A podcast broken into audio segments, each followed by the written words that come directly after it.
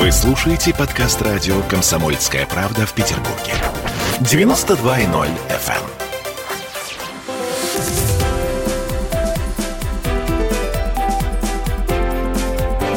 Антиполитика.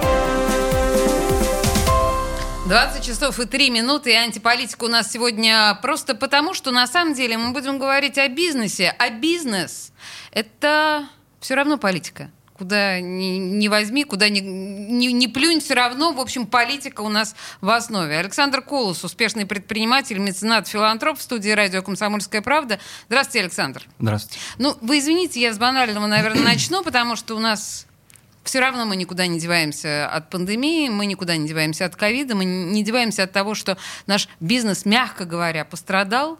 Э, сомнительные карантинные меры, которые то вводятся, то не вводятся. Понятно, что у нас у всех такие панические истории. На ваш взгляд, насколько эта история ну, нанесла удар по э, бизнес-сфере? Э, насколько бизнес в состоянии оправиться и в какие сроки и что нужно для того, чтобы он как-то поднял голову? А, я на самом деле думаю, что мы не осознаем до конца того ущерба, достаточно большого для бизнеса, э, который произошел.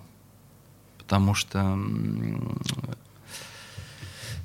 очень много бизнесов, во-первых, бизнесов, они в серой зоне, да, угу, мы это да, знаем, конечно. пытаемся это как бы вывести, да, все, понятно, что нужно налоги платить, да, понятно, что нужно считать, все это понимать, вот, и это не посчитано. То есть сколько маленьких бизнесов, особенно микробизнесов, просто лопнули, закрылись. Просто приказали долго жить. Да, да, сколько, кто скажет. Вот, то есть я думаю, что мы не осознаем, мы, мы не обладаем теми цифрами, да, и пониманием того, насколько плохо у нас дела. Угу. А, смотрите, ну понятно, что еще какая, а, какой урон нанесен психологический бизнес-сфере. Потому что очень многие начинающие бизнесмены сейчас 856 раз подумают, прежде чем открыть свое дело, когда «Эй, ребята, вы серьезно? Вы так со мной поступаете?» а, в крити- критический момент. А, давайте так, вот на ваш взгляд, что нужно было бы сделать вот прямо сейчас, что разумно и рационально было бы сделать со стороны власти, чтобы ну вот как-то немножко поддержать хотя бы средний и малый бизнес? А, ну, кто-то бы сказал, давайте выдадим денег. Но... О, это мы в Америке, мы это любим, да, такое. Вертолетные да. деньги это называется. Да, да, да, да, да. Но у нас нет такого печатного станка, да, наш э, рубль не является резервной валютой. Угу. Вот, мы не можем напечатать сколько угодно, их всем раздать и думать, что как бы, ну, и все будет нормально. Если могли бы, наверное, сделали бы, честно. И это бы хоть как-то нам... Как они сделали, разве нет? Ну да, конечно. Вот. То есть, поэтому в этом плане я не могу сказать, что наше правительство, оно вот там раздали, а вот они как бы зажали. Ну, тут есть разные мнения, разные, насколько да. я понимаю. Я, я согласен, но э, что-то сделать лучше можно, однозначно. Угу. Вот, что, я думаю, первое, чуть-чуть можно в сторону. Давайте попробуем. Вот насчет прививок и насчет вообще да, вакцинации и так, так. далее. С прошлого Это раза. Это мы немножко взяли в сторону, ну поехали. Ну, я объясню, почему. Это просто сильно поможет. Давайте. Потому что вместо того, чтобы заставлять, то есть говорить, так, работодатель, иди и как хочешь, чтобы у тебя люди привились.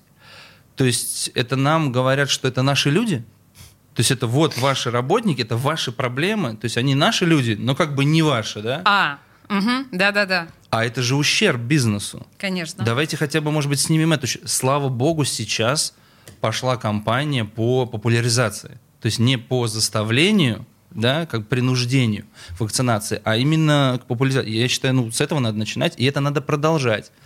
Это да. э, Александр Колос сейчас предлагает нам как меру, в общем-то, поддержки бизнеса. Конечно. То есть не перекладывать на бизнесменов Конечно. вот эту необходимость заставлять людей вакцинироваться, хотя вы же, наверное, понимаете, что вакцинация 100% сотрудников, ну это же невозможно. Ну, у кого-то есть отводы, у кого-то есть страхи, у кого-то есть еще что-то.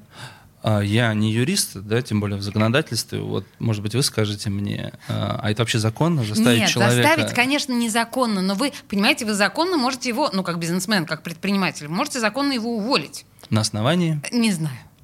Не вот знаю. ты его уволил, он пошел в суд, так. сказал, меня уволили, меня хотели провакцинировать, я отказался. Меня Так. уволили из-за того, что я отказался от вакцин. Нет, Суд ну его восстановит. конечно. Да, безусловно. Нет, ну вы можете сказать, ты, Ну, чувак, плохо понятно, работал. это понятно. Ну Но да. это же просто даже не по-человечески. Не по-человечески, конечно, совершенно. И вот, да, из, из вот этих вот э, жутковатых э, моментов складывается эта история с вакцинацией. Я бы э, очень, как говорится, попросил бы, предложил э, правительству э, начать помощь именно с того, чтобы не мешать, может быть, бизнесу вести свой бизнес. Да? То есть, если мы говорим о прививках, то, пожалуйста, помогите их сделать. Давайте сделаем это вместе, да? а не это ваша проблема. Когда люди, когда бизнеса нет, вот у нас, да, даже вот взять э, наш конкретный бизнес, мы поставляем, там, э, не знаю, это не реклама, не будет считаться. Навер- ну, давайте попробуем. Я, не, Я- не, не, я не хочу рекламировать ничего, название не буду говорить. Мы поставляем, вот давайте без названия, мы Давайте. поставляем там хозяйственные товары, там рестораны, да, скажем так. Вот просто даже, чтобы понятно было, о чем речь. В пандемию их просто закрыли. Так, Что произошло? Они не просто перестали нам, ну, как бы брать товар и платить нам, что их закрыли, это понятно. Они закрылись, многие из них, и долги нам не вернули, потому что у нас постоплата. И мы просто, и как бы и им не помогли, и зачем надо было их закрывать? мы знаем, что э, после коронавирусного карантина 93 как минимум ну, это то, что известно хорошо, да, 93 заведения э, были закрыты, а сколько пострадали, а сколько еще не оправятся и откроют, и закроются, это, в общем, еще отдельный совершенно счет. Да, э, это Опять же, здесь отсутствует логика, потому что сначала закрыли, потом открыли, потом опять пообещали, что закроют, потом напугали, что вот э- теперь фудкорты вот эти вот, которые... То есть э, здесь нет логического поступательного движения. Это паника. Это вот паника. Вы полагаете, Конечно. что можно па- паниковать полтора года? Нет. Ну, просто паниковать можно, ну, Нет, можно, месяц. как мы видим, можно, но как бы, ну, нежелательно, крайне Ну, то есть как-то уже пора брать себя в руки. Ну вот я давал уже комментарии, да, в различные издания, что, ну, пожалуйста, консультируйтесь с профессиональными сообществами, давайте сядем за стол переговоров. А, а что мешает сесть не за стол знаю, переговоров? это вот, ну, это же не к бизнесменам вопрос. А, то есть власть говорит, мы лучше знаем, как надо. Я не знаю, что они говорят, я знаю, что не приглашают. А если приглашают, то не всех. Мгм. Вот, я бы расширил, не знаю, общественный совет по предпринимательству. Там не, чтобы не несколько человек сидело, а большее А вы когда-нибудь принимали участие в общественном в заседаниях общественного совета? А, нет. Вот, видите, вот. Не- Вы не даже за- не просто зовут, не представляете. приглашают. Вы даже не представляете, как это происходит. Сейчас Я тем не более, наверное, не позовут. Точно не, не позовут. Да, хорошо, отлично. Нет, но вообще на самом деле есть ощущение, что наша власть не считает необходимым вообще к профессионалам во многих э, областях обращаться. Это действительно так. Но в смысле бизнеса Такое ощущение, что какие-то другие приоритеты. Ладно, хорошо. А, Мы вернемся еще к взаимоотношениям власти и бизнеса обязательно. Я хотела вас спросить, знаете, я в самом начале же сказала, что вы меценат и филантроп. И я думаю, что для наших слушателей это повисло, ну, знаете, такой интригой. Я э, уверена, что мы должны пояснить, что значит, вот когда вас называют, ну, благотворителем. Что имеется в виду? О чем? Я понимаю, что не, не очень удобно, наверное, хвастаться, но все-таки поясните. Но все-таки похвастаемся, да? Да. Эм, ну, вот благотворитель, э, слово хорошее, мне нравится. Почему? Потому что любой человек, который сделал благо кому-то, он уже благотворитель. Слово меценат, оно такое, ну, древнее даже, да, скажем, ну, в Да. некоторой степени. То есть да, оно и очень уважительное. Но э, я, например, не могу сказать, что я меценат, потому что для меня это всегда ну, человек, который прям очень многого добился и прям очень много сделал, что для людей. А я, моя семья, вот, да, мои друзья, даже уже сторонники, слава богу, есть, да, которые помогают нам, которые присылают уже деньги, увидев наш пример. Но мы вот как будто крошечку делаем. А что вы делаете? У нас есть благотворительный фонд. Э, Давайте тоже не буду называть Нет, название. надо назвать, Надо? да. Хорошо, потому что я не знаю. Надо назвать. Э, Колос, э, именем нашей семьи. Вот. Фамилия, между прочим, Да. моего собеседника. Так. Вот. Мы помогаем людям в нужде, тем людям, которые живут рядом с нами. Вот я живу в Приморском районе, я помогаю людям в Приморском районе. Мы пытаемся найти, выяснить, э, есть ли пенсионеры, у которых что-то случилось, знаю, там окно разбили, там что-то сломалось. Вот недавно, например, э, ну как недавно, месяц назад сломался холодильник, мы заменили холодильник, например, бабушке, и причем собрали вместе. То есть, ну так, 20 тысяч не то чтобы это очень много, но как бы вот для нее много. Ну, Вот. Немало, Э, конечно. Еще продуктами удалось как бы его заполнить. Вот. У кого-то какие-то проблемы, у кого-то там мальчика там в, семье м, неблагополучной, к сожалению, да, э, там очки сломались, упали, разбились, потерял, и вот человек не может учиться. Мальчик просто учиться не может. Как? Кто ему их купит? А, очки потерял. Очки, Мгм, очки, мгм. да. Мы покупаем очки ему, ну и так далее, и так далее. Помогаем к школе готовиться, какой-то праздник, Новый год провести. Просто, наверное, хочется показать, э, что есть люди, которым не наплевать, не все равно. Знаете, такая психологическая составляющая. Александр, я сейчас, может быть, вас обижу, но скажу, что это вообще очень похоже на тимуровцев. Понимаете, Почему? такие Не, не, не тимуровские обидите. отряды, Тимурова которые... команда обожаю. Я- Я не сомневаюсь, мы все Я в Советском воспитаны- Союзе вырос. Да, мы все воспитаны, собственно говоря, на этой э, повести, но тем не менее, то есть вы подхватываете такие вот как бы мелочи, которые по большому счету должны делать отделы соцобеспечения. Ну вот это, этим власти вообще должны заниматься. Вы знаете, вот справедливости ради, я всегда очень вот э, в этом плане стараюсь быть четким и правильным, и не просто, знаете, вот там открыл рот и кого-то вот там захаять, на, на кого-то скинуть проблемы, да. Я сказал, что мне не нравится, что делают власти. Действительно так, искренне. И Ага. Извините, если кого-то это обидело, но это действительно так. А теперь, ну, реально время сказать, что они делают правильно. Вот в этом, да, вы сказали. Я, когда вник в благотворительность, вот именно плотно, да, вы знаете, сколько у нас социальных э, учреждений? Ой, подождите, как подождите, много они подождите. На делают этом моменте людей. я вас остановлю. Э, Предприниматель Александр Колос у нас в студии радио «Комсомольская правда» в программе «Антиполитика». Просто мне кажется, это достаточно важный момент, и сейчас мы не будем его комкать. У нас реклама. Через две минуты мы вернемся к этому разговору.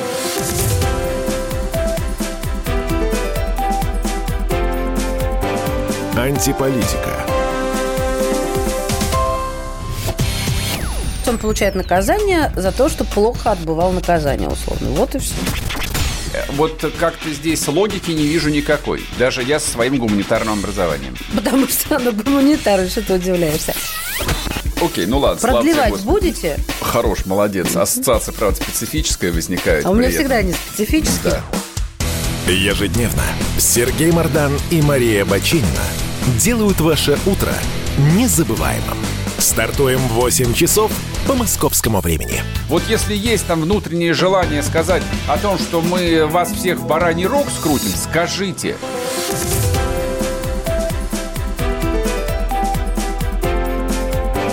Антиполитика.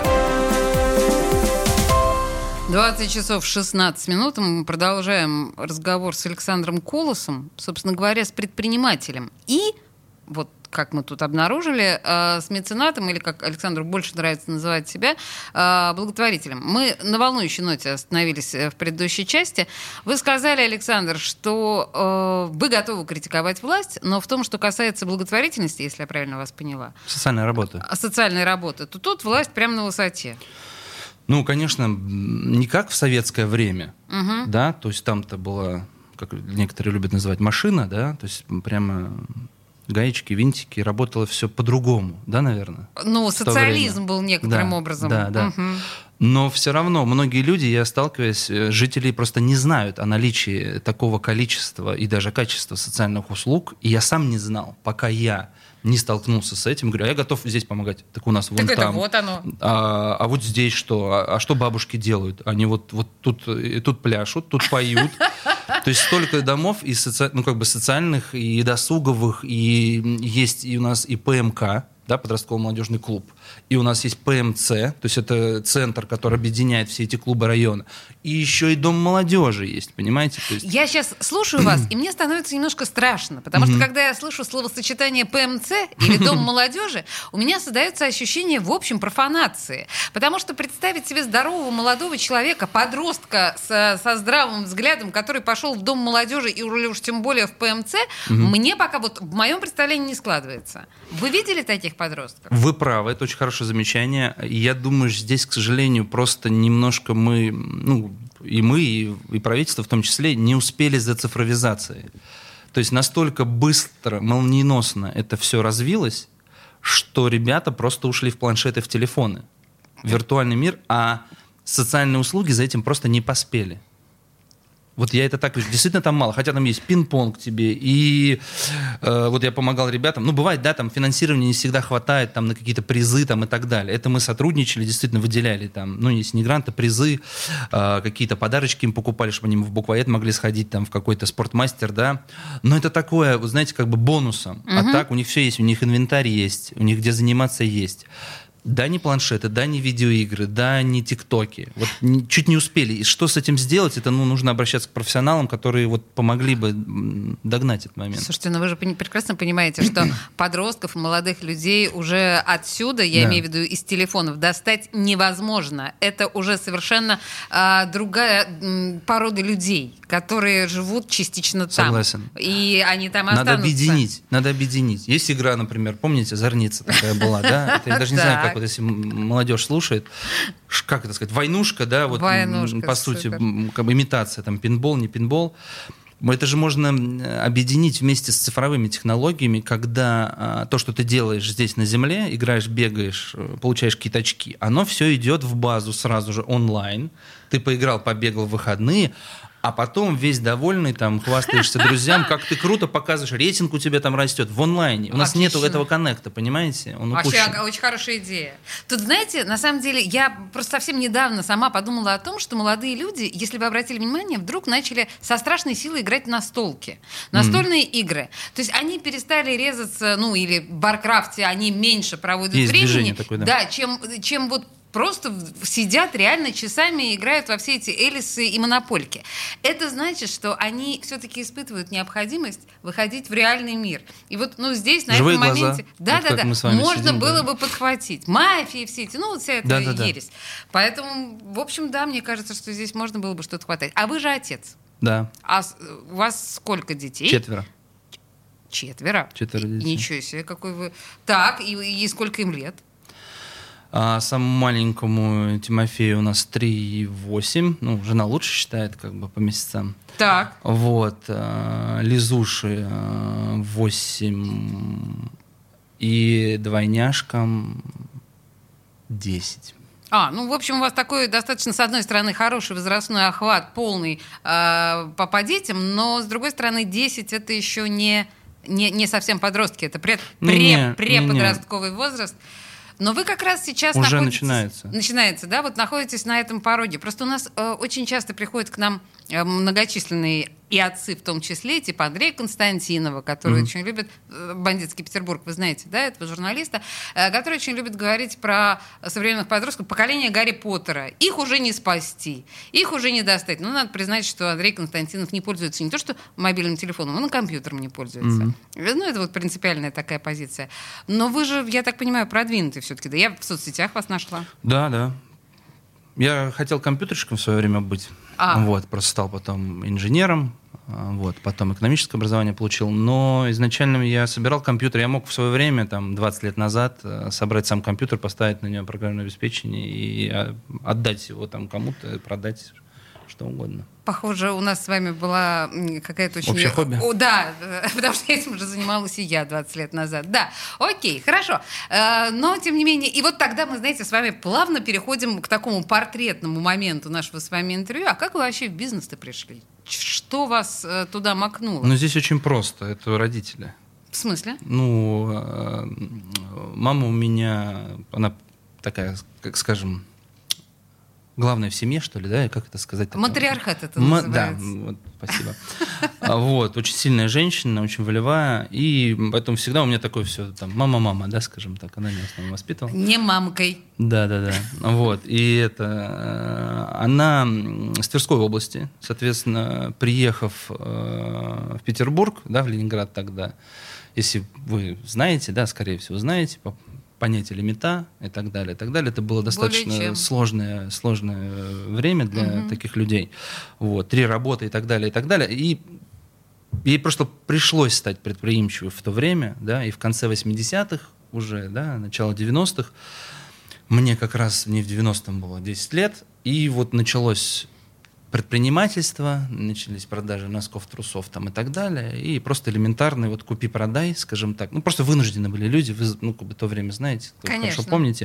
Не потому что хотелось быть торгашом, да, вот это такое слово м, нехорошее, да, скажем, на- Ну, нарекательное. особенно после менталь... э, со- советского менталитета да. это вообще воспринималось адски, да. Вот, но как бы, а мне пришлось помогать. Вот, ну, как бы у нас очень дружная всегда была семья, и как бы, ну, все, все, все варили джинсы на четырех комфорках, вот в таком, даже не тазу, не знаю, что это, даже не ведро было, что это чан, вот, и, и мы варили. Господи, что вспоминает Александр Колос? Это же, это же целая, это же целая эпоха вот этих вареных джин- Это же кошмар какой-то, а запах прекрасно, да, Да, да, да. И вот так начался, собственно Да, говоря, путь успешного бизнесмена. Да, Фантастика. Огромное количество людей э, спеклись с того э, периода. Кто-то... Ну, в общем, на самом деле, давайте, да, без лирики. а Э, почему? Нет, но я имею в виду, что просто очень много людей, которые начинали бизнес именно в те годы, они начинали его так безбашенно, что в какой-то момент поплатились там либо здоровьем, либо жизнью. Понимаете, о чем я говорю? Бизнесмены, которые начинали себя как бизнесменов именно в 90-е годы, в конце 90-х годов. И они, по-моему, так и не научились быть э, цивилизованными, по большому счету. Есть и такие экземпляры, да. И они, кстати, существуют и до сих пор. Хорошо. А, на ваш взгляд, сейчас, вот мы с вами уже в начале программы говорили, что доверия у бизнеса государству нет. А, на ваш взгляд, сейчас ну, что должно заставить молодого человека подумать о предпринимательской деятельности? С чего ему начать? Как вот толкнуть себя в этом направлении? Несколько лайфхаков. Ну, давайте попробуем наз- назвать это лайфхаками.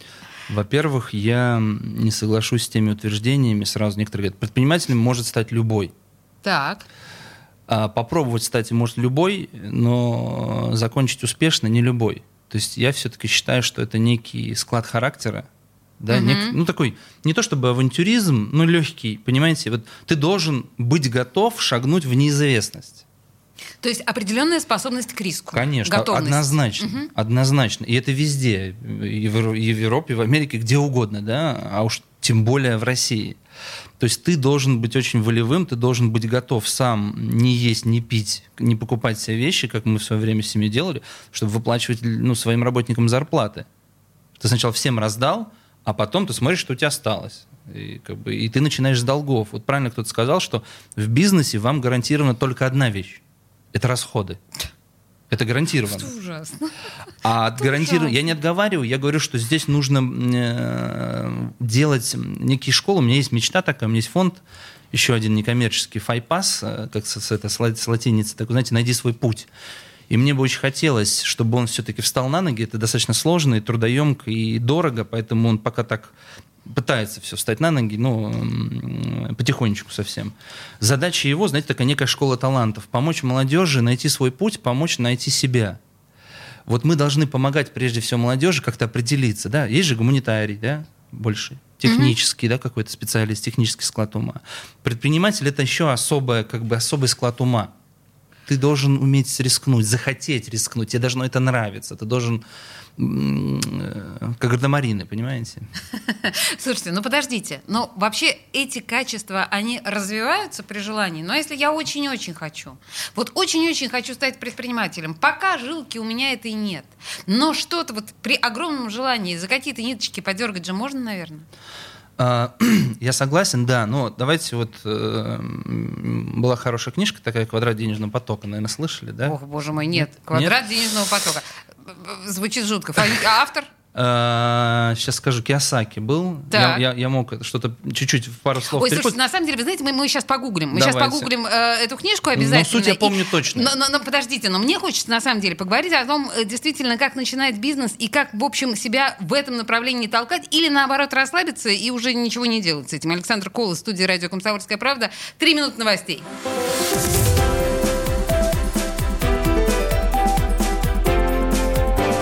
Антиполитика. В Ленинграде открыт рок-клуб. Рок-н-ролл жив пошли на работу к Борису Борисовичу Гребенщикову, и Борис Борисович сторожил эту баню. Первые рок-группы. Я говорю, а дай мне кассетку послушать. А я тебе, говорит, сейчас спою. И вот, видите, Цой мне одному, он мне поет все. Восьмиклассницу, гуляю. И меня уже так вставило. Первые фестивали. И там, и там был сидячий зал, и там, и там было жюри. Более того, жюри выдавало всякие грамоты и дипломы, которые впоследствии по жизни могли очень даже пригодиться. И настоящий драйв 80-х. Часто это заканчивалось все визитом в милицию. Легенды и мифы Ленинградского рок-клуба. Каждую субботу в 21.00 на радио «Комсомольская правда» в Петербурге.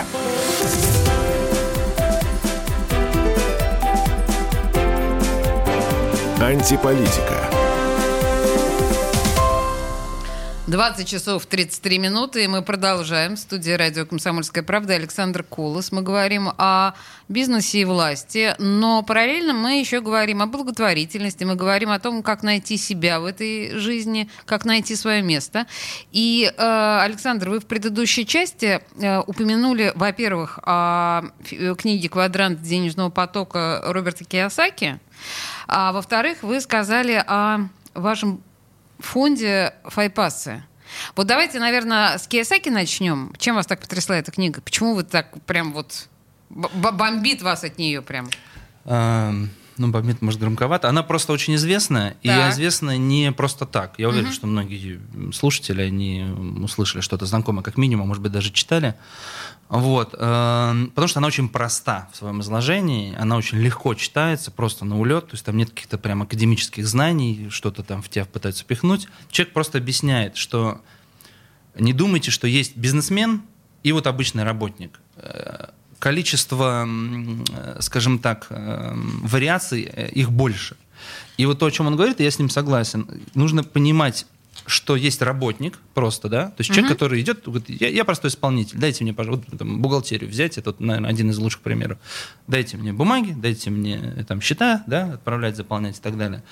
И отстаньте от меня, по сути. Все, я пошла домой, пошел домой, как бы... Да, с, с 6 до... В смысле, с да, 9 да, да, до 5. Да, Все. да, и как бы, и это нормально. И то есть ничего страшного там нет. Если ты такой человек, если ты просто хочешь как бы вот общаться там с компьютером, с бумагой и так далее, и вот ты будешь счастлив, там тебе все нормально.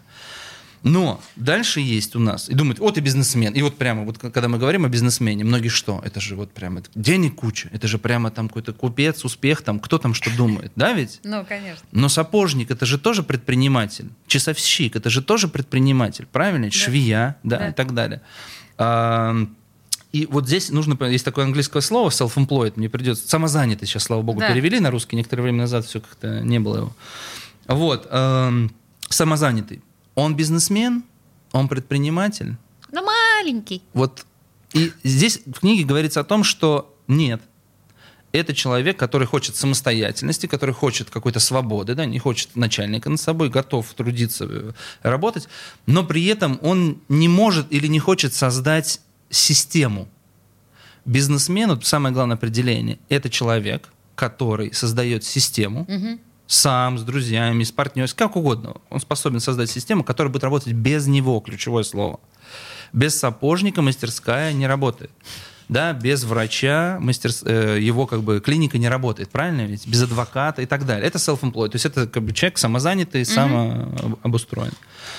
Бизнесмен — это стро... любую систему. Пусть это будет 10 человек, пусть это будет сколько угодно. Он взял, встал и уехал в отпуск, когда угодно. И ничего не сдохло без него. Да, именно так. Это та свобода, это, то, это вот ну, человек должен быть абсолютно, как сказать, он должен быть строитель. То есть это, он, это строитель прежде всего. Он mm-hmm. должен строить системы. Вот. И второе это дух, кроме как э, ну, интерес дурацкое слово, да, наверное. Ну почему нет? Свободолюбие такой. Есть. Mm-hmm. Вот, а я хочу, вот я построю и пойду делать, что захочу. Вот когда захочу, тогда вернусь. Это не в смысле своеволия, а это я могу. То есть доказать самому себе, то есть это очень нужно иметь большую веру вообще в себя, да, в своих людей, в своих сотрудников. Ну и волю, когда у тебя не получается, должен биться головой, ты должен пробивать, рыть землю. Вы прослушали мотивационный курс от Александра Колоса, э, как мастер-класс по предпринимательству. Да нет, на самом деле это важные слова, которые вы сейчас сказали. И если возвращаться э, к файпассе, если я правильно... Файпасс. Файпасс. Ну, а, у нас четвертый есть. Минутку я договорю. 30 Давайте. секунд. И есть инвестор. Инвестор это другой а, мы уровень сейчас э, мышления. продолжаем, да, да, да. Ну, просто чтобы мы понимали, Мгм, да, да. Это даже не без просто чтобы понимать. Это, это уже когда человек выходит на уровень, где он только инвестирует, то есть он уже прошел стадию бизнеса, не может быть инвестор без стадии бизнеса. Может быть, но обычно это неуспешный инвестор. Так. Он смотрит на таких же, как когда-то был он, бизнесменов. Его задача выбрать того, в кого вложить деньги. Это стартапы различные.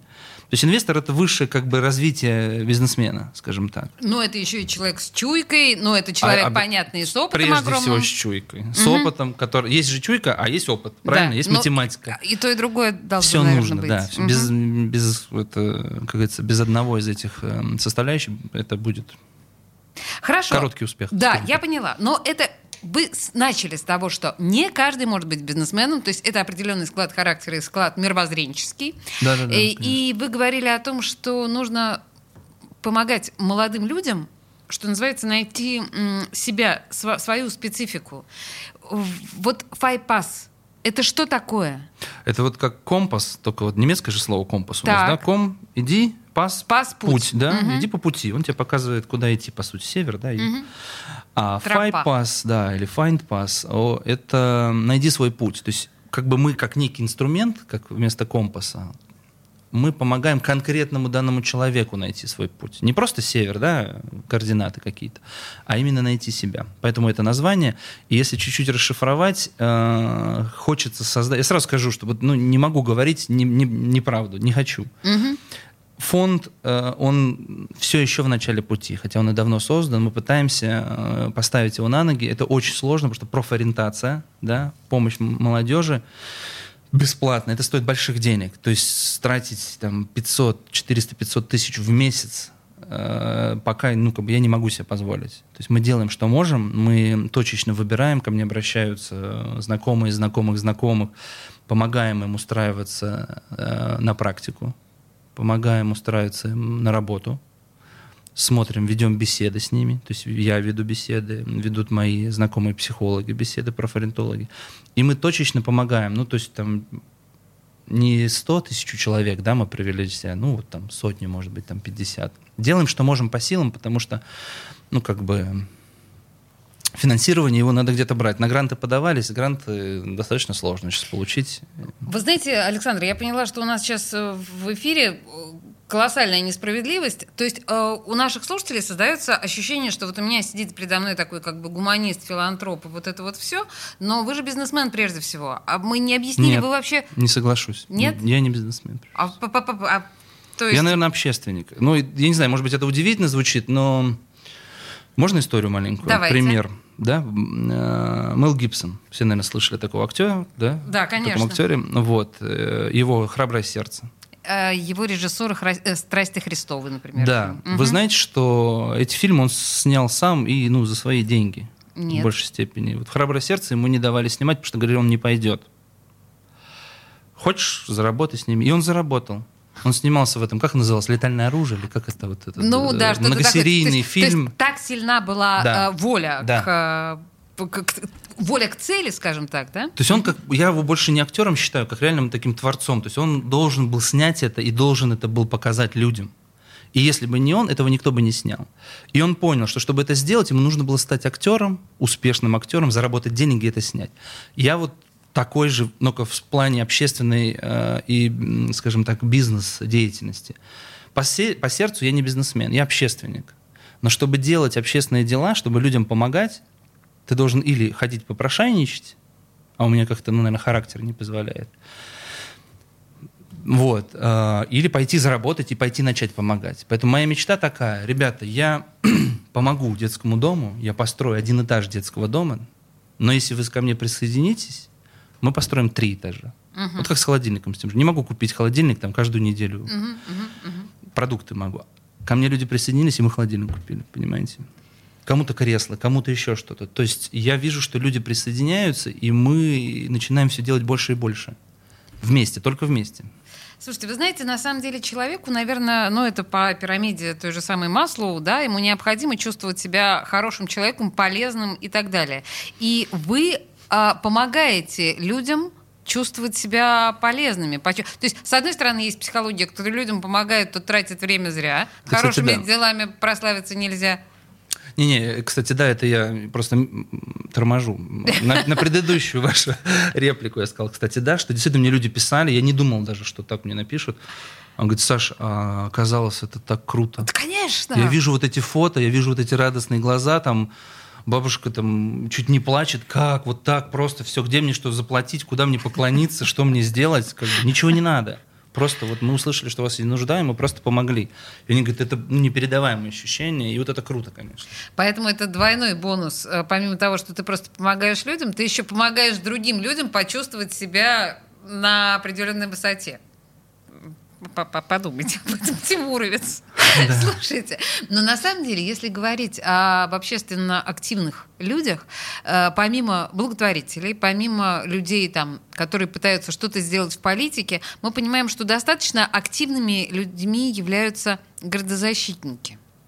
И мне бы хотелось с вами поговорить э, отчасти о том, что происходит с нашим городом. Вот можем мы в эту сторону немножко да, повернуть нет? нашу Любую. беседу, да? Потому что, э, ну, вот Какие основные проблемы, на ваш взгляд, сейчас вот в сфере благоустройства Петербурга, в сфере развития Петербурга? Я отлично начала такой вопрос глобальный. У нас 30 секунд осталось до, до рекламы? рекламного, рекламного выхода. Но, в общем, так или иначе, мы договорились, да, с вами, что мы поговорим именно вот сейчас о благоустройстве Петербурга и вообще о Петербурге, как о, э, собственно говоря, большом, большом городе, да? Александр Колос, э, предприниматель, меценат и филантроп в студии радио «Комсомольская правда». Э, ему не очень нравится, когда его так называют, но у меня так подписано. Собственно говоря, у нас осталась последняя часть, где мы поговорим о том, видимо, э, как, как должен развиваться город в ближайшее время.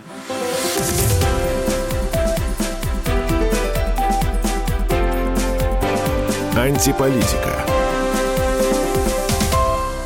Он срывал большой куш.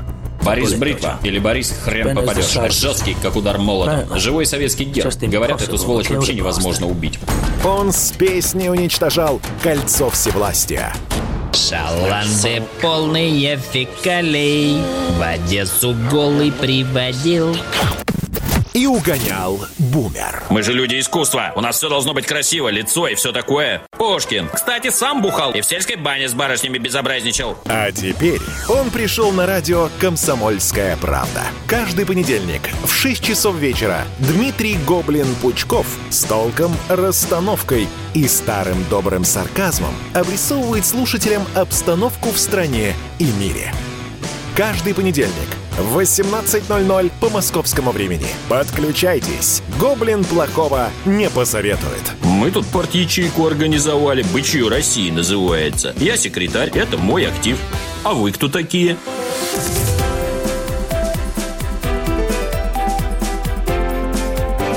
Антиполитика. 20 часов 46 минут. Мы говорим с Александром Колосом и э, предпринимателем и благотворителем. Собственно, договорились поговорить о Петербурге и о его сегодняшнем развитии, ну, как города, как э, как большого города, скажем так. Есть ощущение, что за последние несколько лет, многие об этом говорят, э, Петербург несколько тормознул э, во всем, что... Ну, то есть, возможно, дело в пандемии.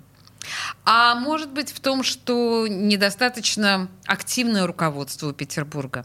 Вот на ваш взгляд, э, последние годы Петербург движется в правильном направлении и в каком, как вы его видите? Европейское или вот что вы видите сейчас в нашем городе? А, Сразу оговорюсь, я не думаю, что я обладаю достаточным уровнем знаний, да, чтобы а рассуждать так глобально. Если то, что я вижу, то, что я чувствую, да, а, конечно, можно было бы лучше. Но Всегда можно лучше, это всегда, но всегда можно было бы лучше, да. Есть такая тема, как, э, знаете, такой синдром северной недостолицы. Не знаю, слышали? нет, Комплексы что-то- вы имеете да, в виду? Да, да, да, да, Э, да. Город с провинциальной, столица с провинциальной судьбой, так Даниил И- и Гранин да, и сказал так далее, и про так нас. далее. Мгм. Вот. э, Это важный момент в ощущениях именно, да, человека каждого.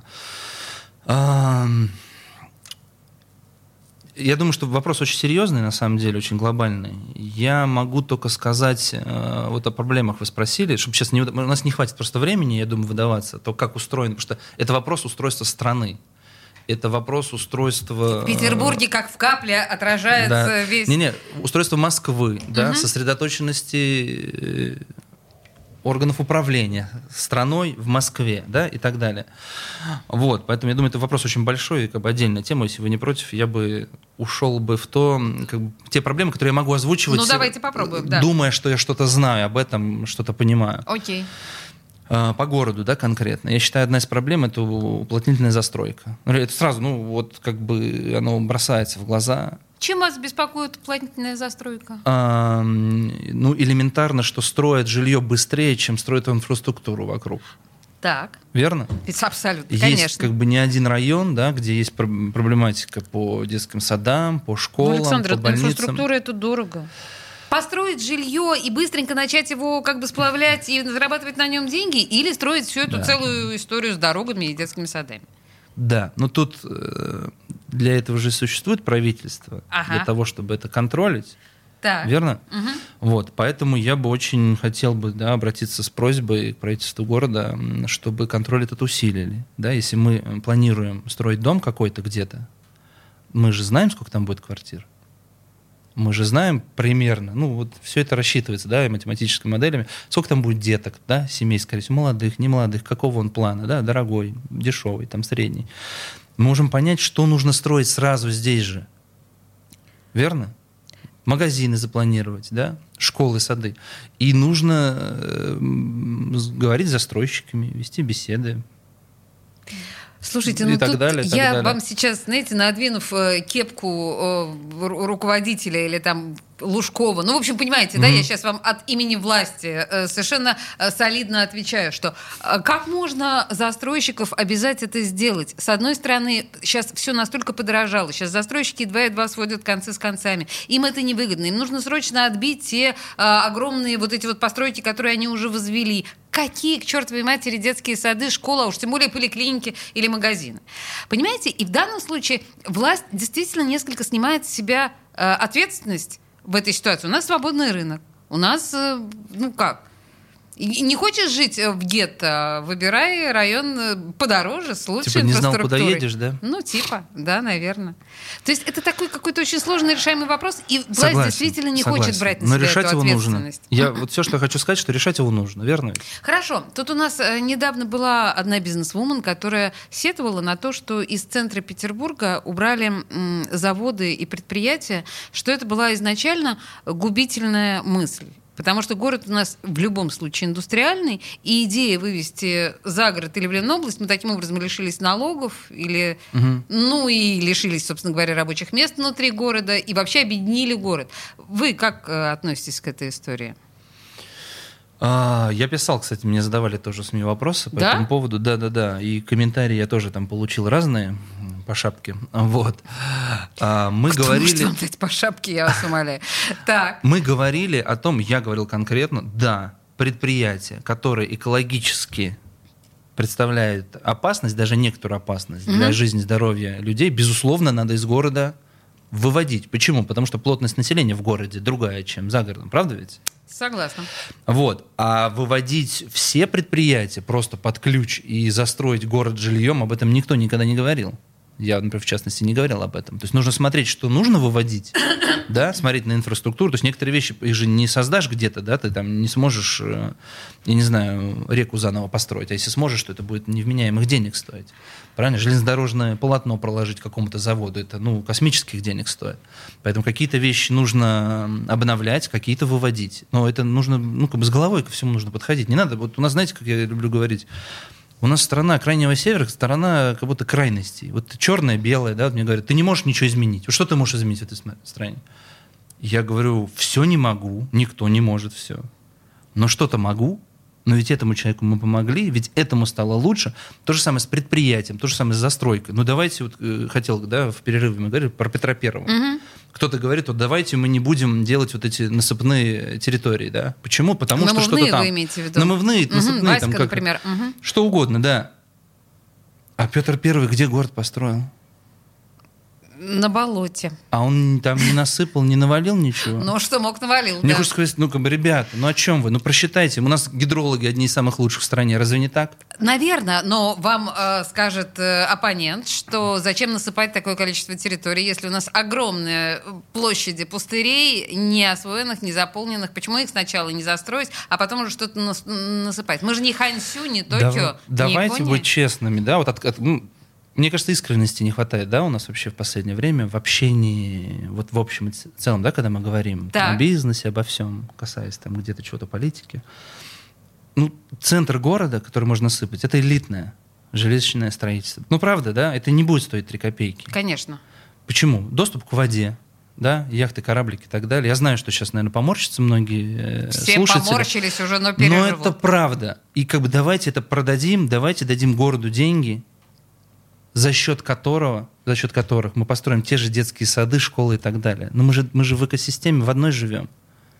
Я вот о чем говорю. Давайте сделаем и то, и другое. Давайте, чтобы провести дорогу к тем же территориям, да, зеленым пустырям, там свет провести только сколько денег будет. А канализация, а вода? Откуда денег брать? С небес не падают. И вот тут просыпается во мне скептик, который говорит, угу, сейчас. А вот тот самый э, город, который грамотно не смог просчитать это, это и это, тут же вам, конечно, грамотно просчитает э, расход тех денег, которые вы получите за счет вот этих дорогих намывных территорий. А, нет доверия у населения, в принципе, э, грамотному управлению. Понимаете, о чем я говорю? Надо восстанавливать. Как? Вот понимаете, в моем представлении это то, о чем мы с вами говорили с самого начала. Вы говорили, что нужно э, привлекать экспертов. То, что мы хватаемся, я сейчас имею в виду руководство не только нашего города, а в принципе у нас есть такая тенденция, да, хватаются за какие-то идеи и а, решают вопросы нахрапом, вместо того, чтобы просчитать. Но в этом же была ваша идея, я так понимаю, с самого начала. Да, Мы, мы с вами говорили как раз, что не хватает пр- профи. Да. И профи, которому можно верить. Это, в этом и есть общественный совет. То есть в общественный совет же выбирают как-то людей. А, ну вот мы, кстати, да, с вами говорили про общественный совет. У нас, слава богу, много выборных должностей и вариаций. Ну, как Надо. таковая выборность, мне кажется, у нас тоже в некотором смысле под вопросом. Хромает? Хромает? да, да. Спасибо, что вы сказали именно этот глагол. Тут Надо исправить. Кривое исправить. То Прямое сохранить. Вы верите в то, что вот на таком уровне ам, что-то может в нашей стране измениться? В тот момент, когда у нас все-таки не выборность и не экспертность э, ставится во главу угла, а доверительные отношения, э, лояльность. Ну, вы понимаете, Я понимаю, о чем я чем, говорю, да? А может ли это измениться в каком-то ближайшем будущем обозримом? Это может измениться, если люди не будут опускать руки. Не надо говорить, что за нас все выбрали, за нас все решили, мы ничего не можем изменить. Это неправда. Мы можем. Вот это говорит человек, который, э, собственно говоря, не любит, когда его называют меценатом, но благотворительность — это маленькие шажки к улучшению жизни этого, этого, этого. Небольшими шагами — это то, что от нас зависит, то, что Всё мы можем да. сделать. То есть я знаю, о чем я говорю. Да, не в глобальных масштабах, но в маленьких, в небольших, да, конечно. Это реально. То есть, ну, это вот мы к вопросу о выборах, это на самом деле важный философский момент, по большому счету. У нас программа называется, напоминаю, антиполитика, поэтому, наверное, тут уместно будет сказать э, о том, что э, отказываться от идеи участвовать и в политической жизни в том числе, наверное, это, ну, такая не- не- неблаговидная такой, неблаговидная позиция, скажем так, позиция не гражданина. Но есть же давно известная фраза, да? Если ты не занимаешься политикой, политика занимается тобой. Поэтому Политика рано или поздно, да, займется тобой. Это, в общем, мой девиз. Я очень люблю эту фразу. Э, Ее приписывают то Бисмарку, то там кому-то еще. Но, в общем, да, она очень талантливая. Э, В студии радио «Комсомольская правда» был Александр Колос, предприниматель, меценат, филантроп. Мы сегодня говорили о том, как, в общем, бизнес может и должен выжить в условиях пандемии и постпандемии, и вообще как, наверное, должен развиваться наш город. Александр, спасибо вам большое за этот разговор. Я Вам думаю, спасибо. что мы встретились не последний раз. В этой программе, по крайней мере. Спасибо большое. Приглашайте, да, с удовольствием приду еще.